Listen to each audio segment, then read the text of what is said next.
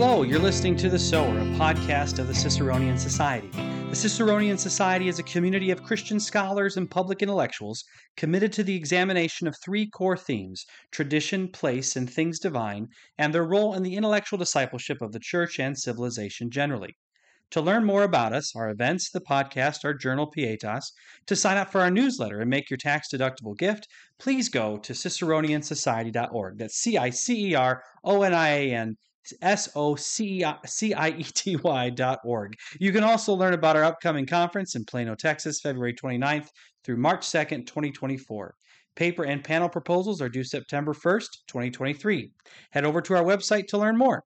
I'm Josh Bowman, Vice President of the Ciceronian Society, and this is part two of James Patterson's conversation with Glenn Moots and the subject of Christian nationalism.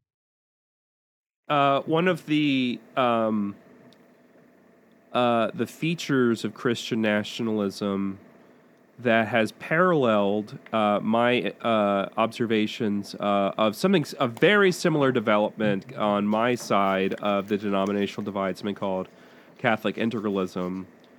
Um, we can talk about that in a minute, but uh, has been that uh, they confront the reality that does not square with the ideal theory they establish, and when confronted, uh, respond with, well, we'll just use force until it works uh, the way that we're supposed to. And what's strange is that uh, in both cases where force has been applied, I'd say there has not been much success. Rather, there's been a lot of failure. Uh, and I was wondering, since I know this to be how the church uh, uh, among the Catholics responded, which was to back away, um, it seems like the magisterial Protestants were already well aware that it doesn't work that great because they were the ones originally subject to force uh, by uh, Catholic uh, civil magistrates. You referred to Mary many times there. She was one of those civil magistrates, right? Yeah, right. Mary, Mary the First. There's a lot of Marys floating around in that period. So, Mary Tudor, Mary Queen of Scots, Mary the First. Um, so this is this, this she became uh, uh, the ruler of England after Edward. So Edward took over from Henry, and and Henry uh, was not terribly interested in. Um, reforming the church. I mean, he originally was an opponent of Luther, which earned him the title Defender of the Faith, which I, I feel like every time there's a coronation and they call the English uh, monarch the Defender of the Faith, they're trolling the Pope, right? Because he's he's also he's the the faith that he's defending is the Protestant faith, and I think Charles was still charged with doing that. There's some controversy over whether, you know, how he was going to, you know, handle that, or they're going to change the ceremony or whatever, but. Um, but Edward was very interested in reforming the church. Uh, Henry just sort of tolerated it, I think, um, and let Cranmer, you know, do what Cranmer did, including, you know, the Book of Common Prayer, right, which is just such a wonderful contribution to the church and to civilization generally. But anyway, um, yeah, I think that's right, and I, I think, I think that made them sensitive to questions of power and authority like you said.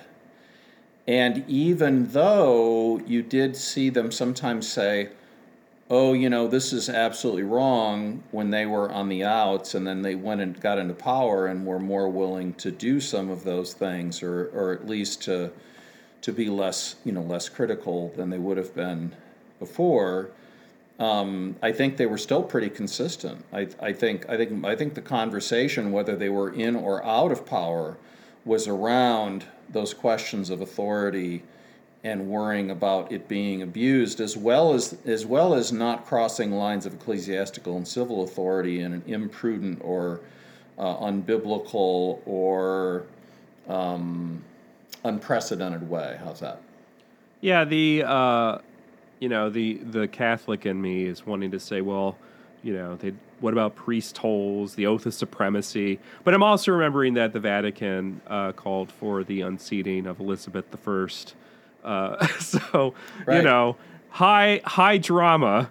you know, uh, uh, things got ratcheted up a lot. Uh, but when the project came across the Atlantic to the United States, you had the sort of like uh, low intensity establishment of southern and mid Atlantic states and the high intensity ones in uh, New England states. And the use of coercion there was like oddly ineffective, especially against like the Baptists, uh, you know, and the, and, and their struggle, right? Did you just come up with that high intensity, low intensity? Uh, yeah, uh, yes. I like that. Oh, you're. Uh, thank you. Okay. See, this this isn't just a podcast. This is this is this is a, work, a workshop. It's a. yeah, let's see if we'll get APSA. It started here. We're gonna have a co-author. It's gonna win the 2024 uh, here, what? Oh, I put the book away. Uh, uh, book of the year: The Scientific Study of Religion. I, I can see it coming. We could always become the Christianity Today Book of the Year too. Oh well. I would say the, odd, the odds of that happening are as, are as slim as the APSA. The Commonweal Book of the Year.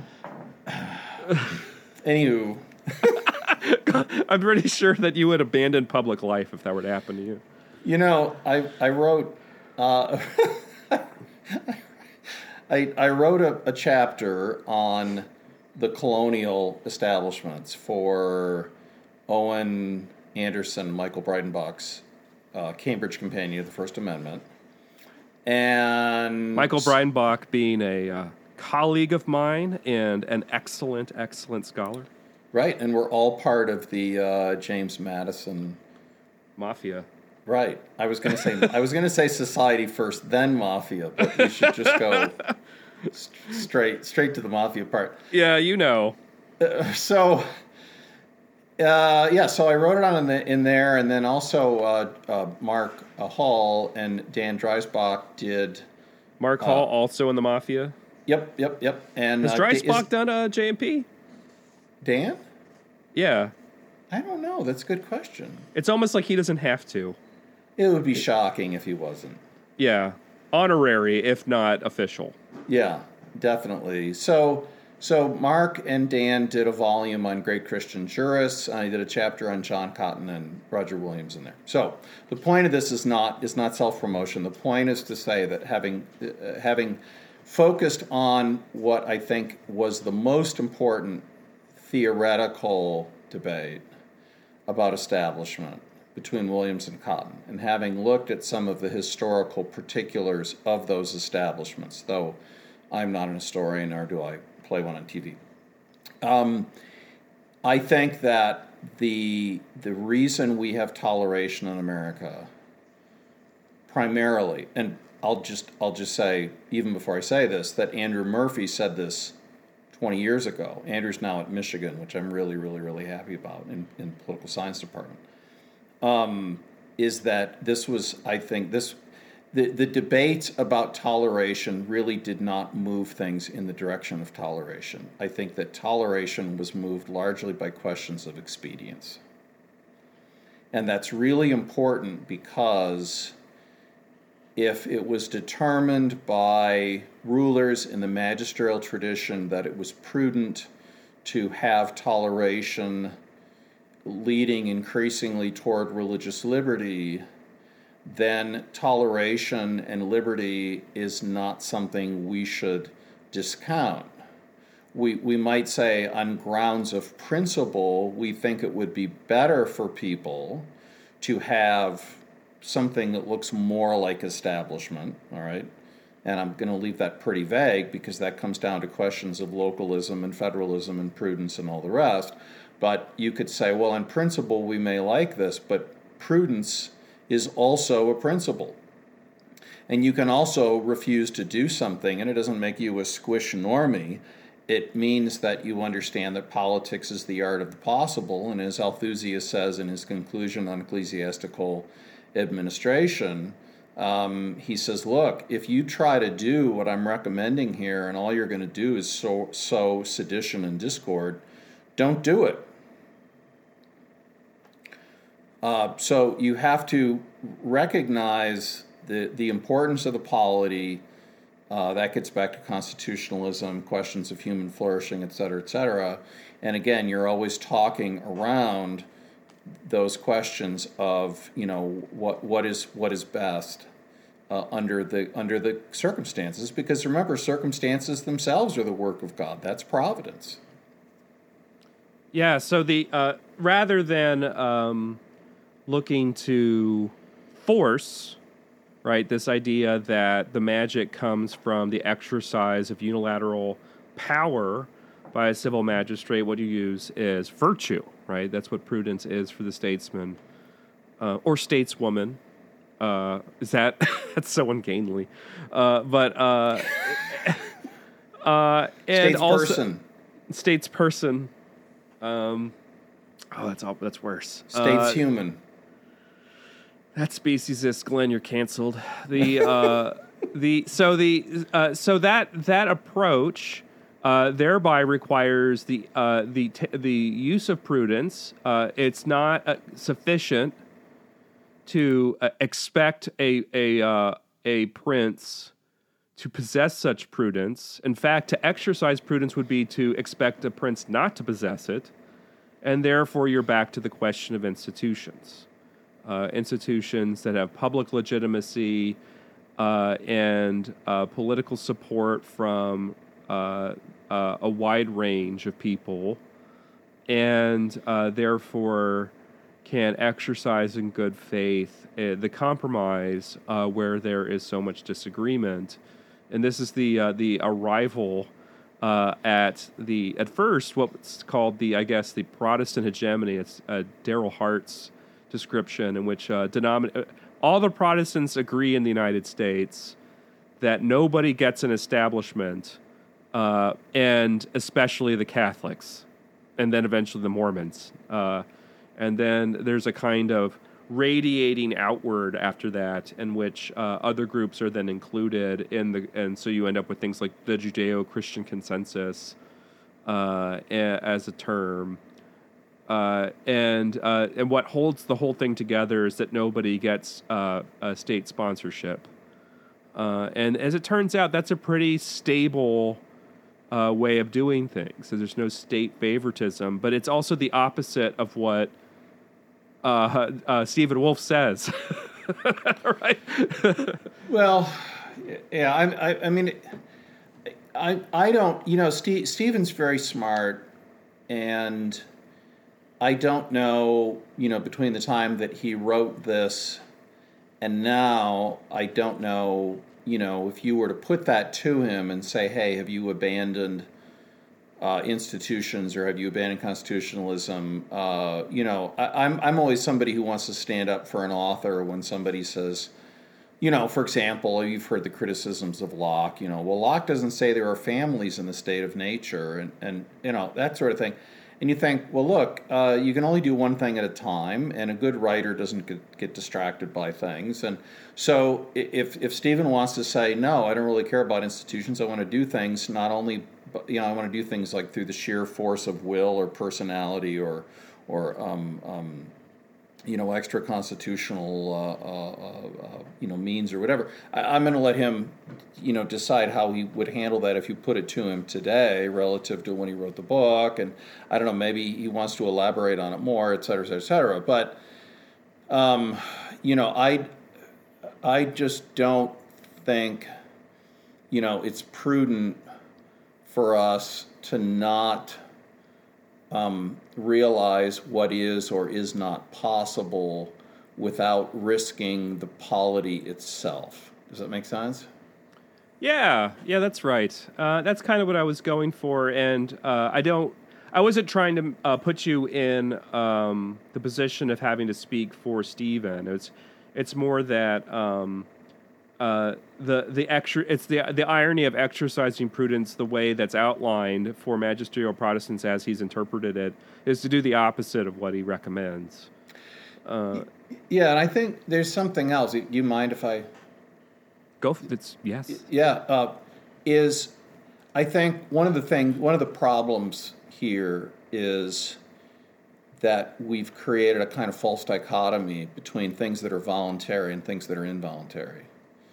And so whenever the state, quote unquote, and if you know, you know, the libertarian literature, right? It's it's you know the individual versus the state. Literally, um, nothing else exists. Right, right. It's the individual yeah. or it's the state. Now, you know, some of the more sophisticated uh, folks in that world, you know, they'll start to talk about civil society and voluntary association right, and things that. like that, right? But but at the end, in the end, a lot of these just come down to sort of, you know, as Bentham said, you know, you just they're just sort of an aggregate of, of individuals, and so it turns out the individuals don't, you know, they, they they want to avoid that of having the individuals just become, you know, lost in the associations, and so and so they might talk about associations, but at the end of the day, the anthropology, and what I mean by that is just understanding of human nature, is very thin. And, and so, um, you know, one way to, to, to think about this is to start talking about it in terms of like parents and children. But then, of course, the reply to that is, well, the state is not is not a parent. And and look, I get that, but the larger point is that when you when you think about you know human behavior and how people make decisions, and I'm not I'm, I'm not drifting into you know something in uh, psychology or sociology or something like that, but uh, you know people. Uh, this goes back to Plato, right? I mean, people take cues. And um, if you close things, if things are closed until noon, uh, you know, people have to ask themselves, well, well, what's what's going on on Sunday before noon, right? Like, what would we be encouraging through that, and what sort of thing? It's not that we're discouraging people from going out to eat on Sunday morning, like that's a bad thing. We're encouraging them to go to church, which is a good thing. Uh, so, you know, could that influence some people to go to church? Well, according to the study uh, the in the uh, deaths of despair were related to the blue laws. The implication being that when when people were more involved in church, they were less likely to succumb to deaths of despair. Now that seems like an interesting discussion worth having around the question of human flourishing. And if you just, you know, turn this into, well, this state is telling us what individuals can do on Sunday morning, I have rights, it seems to me that that discourse has not led to more freedom in America. It's actually led to less because now the, the, the idea of rights has just become a way to actually, at the end of the day, get a bigger and bigger state, especially a federal state, as the uh, rights in the Bill of Rights and uh, all of the uh, shadows and penumbras therein uh, have been, um, uh, you know, uh, become a tool after incorporation to actually make people less free.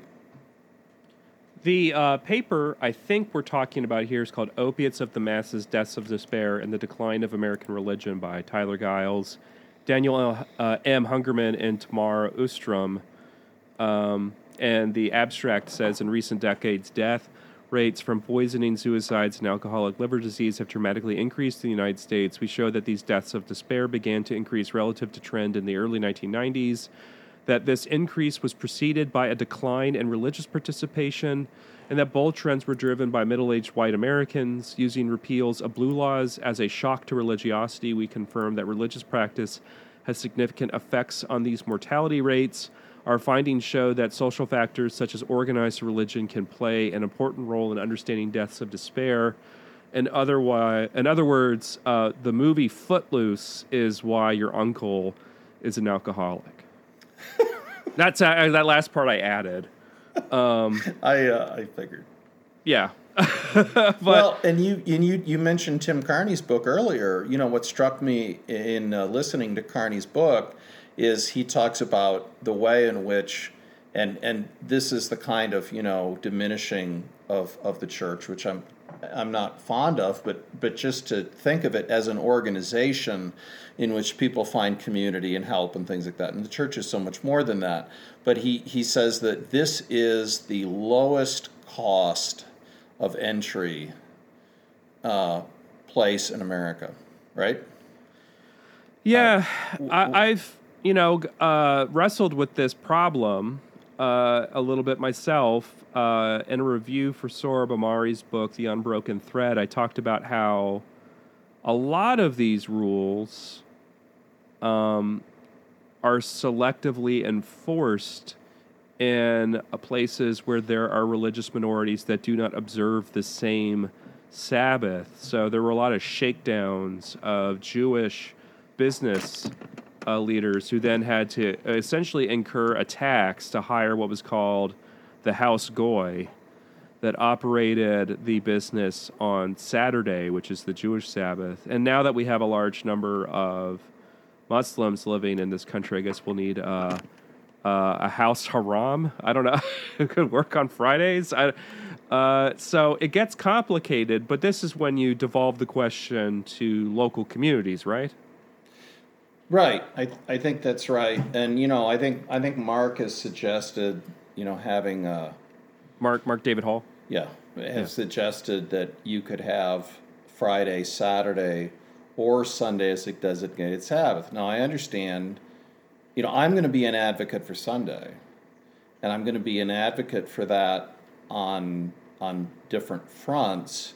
And I think this gets back to the magisterial point, Stephen's point, which is, um, I, th- I, I guess I'll just ask the question this way, and, and this is where again I, I don't just want to turn the church into an association and I don't just want to promote religiosity as a good. Um, but if you were to say to me, look, we can have things as they are right now, or we can have some acknowledgement of the importance of worship and give people fewer reasons, I might say, well, you know, we can do it like we did it in 1950. Um, or I don't know, maybe there's another way. Maybe maybe there's a way, and I'm thinking to like the SCOTUS accommodation of the, the postal carrier, right? Mm-hmm. Maybe maybe there's a new way to think about this.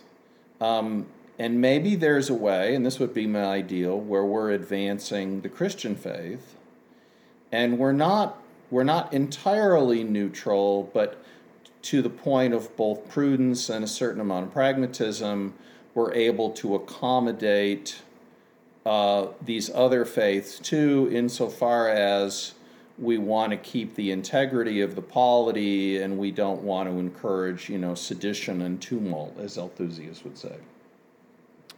Well, on that optimistic note, do you have uh, any anything coming out? Anything for the listeners to search out uh, if they're hungry for more moots? Uh, I've got some pieces at Law and Liberty. I just had my first piece at American Reformer go up. I reviewed Mark's book on the role of Christians in advancing liberty and equality at um, the Acton. Uh, is it Religion and Liberty? That's it, right? Yeah. Yeah. Uh, there, um, I will be having some kind of occasional review pieces coming out um, probably in the next month. And then I've got some other things that I'm kind of, you know, chipping away on, but there's no point in really talking about those until they're, you know, closer to, um, you know, closer to publication. You heard it here, folks. There's more moots. Uh, it, you know what, Glenn? It, oh, so public discourse you... too. Sorry, public discourse. My review oh, of yeah. Stephen's book. Yeah. Yeah, yeah, yeah. So, uh, if you couldn't tell, Glenn and I are uh, have been friends for a long time. So this was a slightly less structured podcast than maybe it should have been. But uh, I hope everybody uh, learned a lot. Glenn's definitely one of the people that you want to look to for a measured uh, and even sympathetic reading of Christian nationalism rather than the hair pulling uh, house on fire uh, kind of stuff that you get. Um, thank you so much for appearing on the Sower, Glenn. Thanks, James. It's a, uh, it's always great to spend time with you, albeit you know, virtually and uh, keep up the good work. Man, we did it. We got this podcast done. It only took seven months. Bye. See ya.